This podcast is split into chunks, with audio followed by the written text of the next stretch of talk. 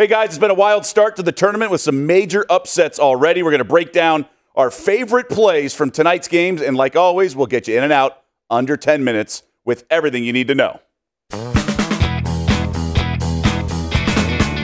Welcome to the Daily Wager podcast presented by DraftKings, America's top rated daily fantasy app. So, I'm Doug Kezirian with Joe Fortenbaugh and Tyler Fulghum, fellas, we uh, survived the first week. We're back here on a Monday, so clearly our picks weren't awful, right? what does survive mean when you look at these brackets? Like, survive is a very loose term by your definition. You know, it is amazing, Tyler, how much I care less about my bracket and more about, uh, you know, what who covers the spread. That that's what makes it more enjoyable. The bracket, you have to wait for your gratification. When you are wagering, you can bounce back right away if you have a bad day. So I wasn't hundred percent sure, like half, you know, 12 hours into the, the next day that if Maryland or UConn won. Just because I didn't have any action on the game. Like, I think Maryland won. Let me check my phone. Forget those games were even played. well, the ter- Terrapins are here. So let's talk about the four night games. Let's start with LSU, Michigan. This is a Tigers team that I backed to win the region. Uh, I have them going far. Uh, I thought this would be the one seed that we lo- that would lose this weekend. Obviously, we already saw that with Illinois yesterday. Um, Michigan playing shorthanded. Joe, where would you go with this one? Over. It was sitting around 149 points. LSU is custom built for overs. Fifth in offense, 78th in tempo, but even better, 122nd in defense, which feels generous based on the eye test when you watch them play this season. Michigan had 148 total points scored in their opening round against Texas Southern. If that game led to 148 points and we need 149 here with LSU, I feel confident we'll get there. Yeah, the Tigers, in terms of offense efficiency, one of the best in the country. How about you, Ty? I'm with Joe. I like the over here as well. I, if I had to pick a side, I would take the head start with LSU. Uh, their offense is fantastic. We know what Cam Thomas can do. I don't think they've scored less than 70 points in a game since like January. They're just that's just the floor for them. And without Isaiah Livers from Michigan, that kind of lowers their defensive ceiling as he's their perimeter stopper. So that makes me lean towards LSU the side, but I really do like the over over, like Joe said. Yeah, I like the points with the Tigers as well. And basically, it comes down to we finally see the kind of the potential on defense of this LSU team with all the athleticism, all the speed. They were horrendous during the regular season, but we saw we saw glimpses of it in the conference tournament in their run,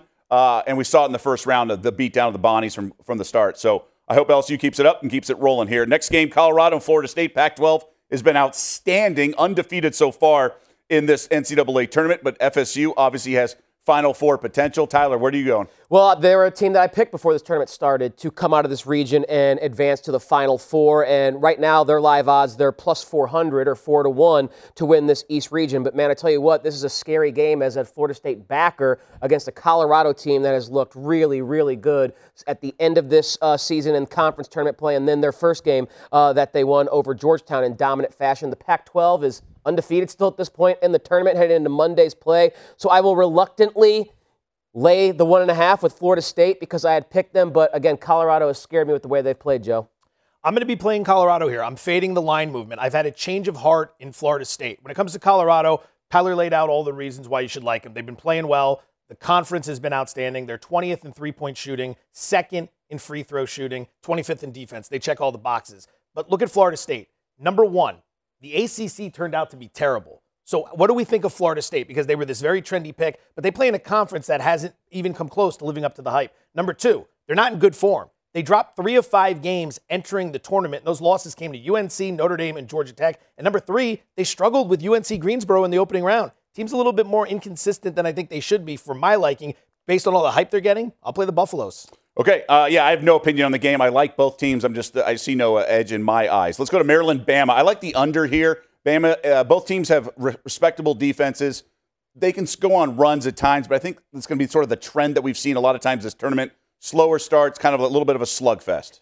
Complete agreement. Terrapins are a lousy free throw shooting team this season, and they are heavily dependent on the three pointer. That's how they generate a huge chunk of their offense. Alabama is seventh in the country in three point defense.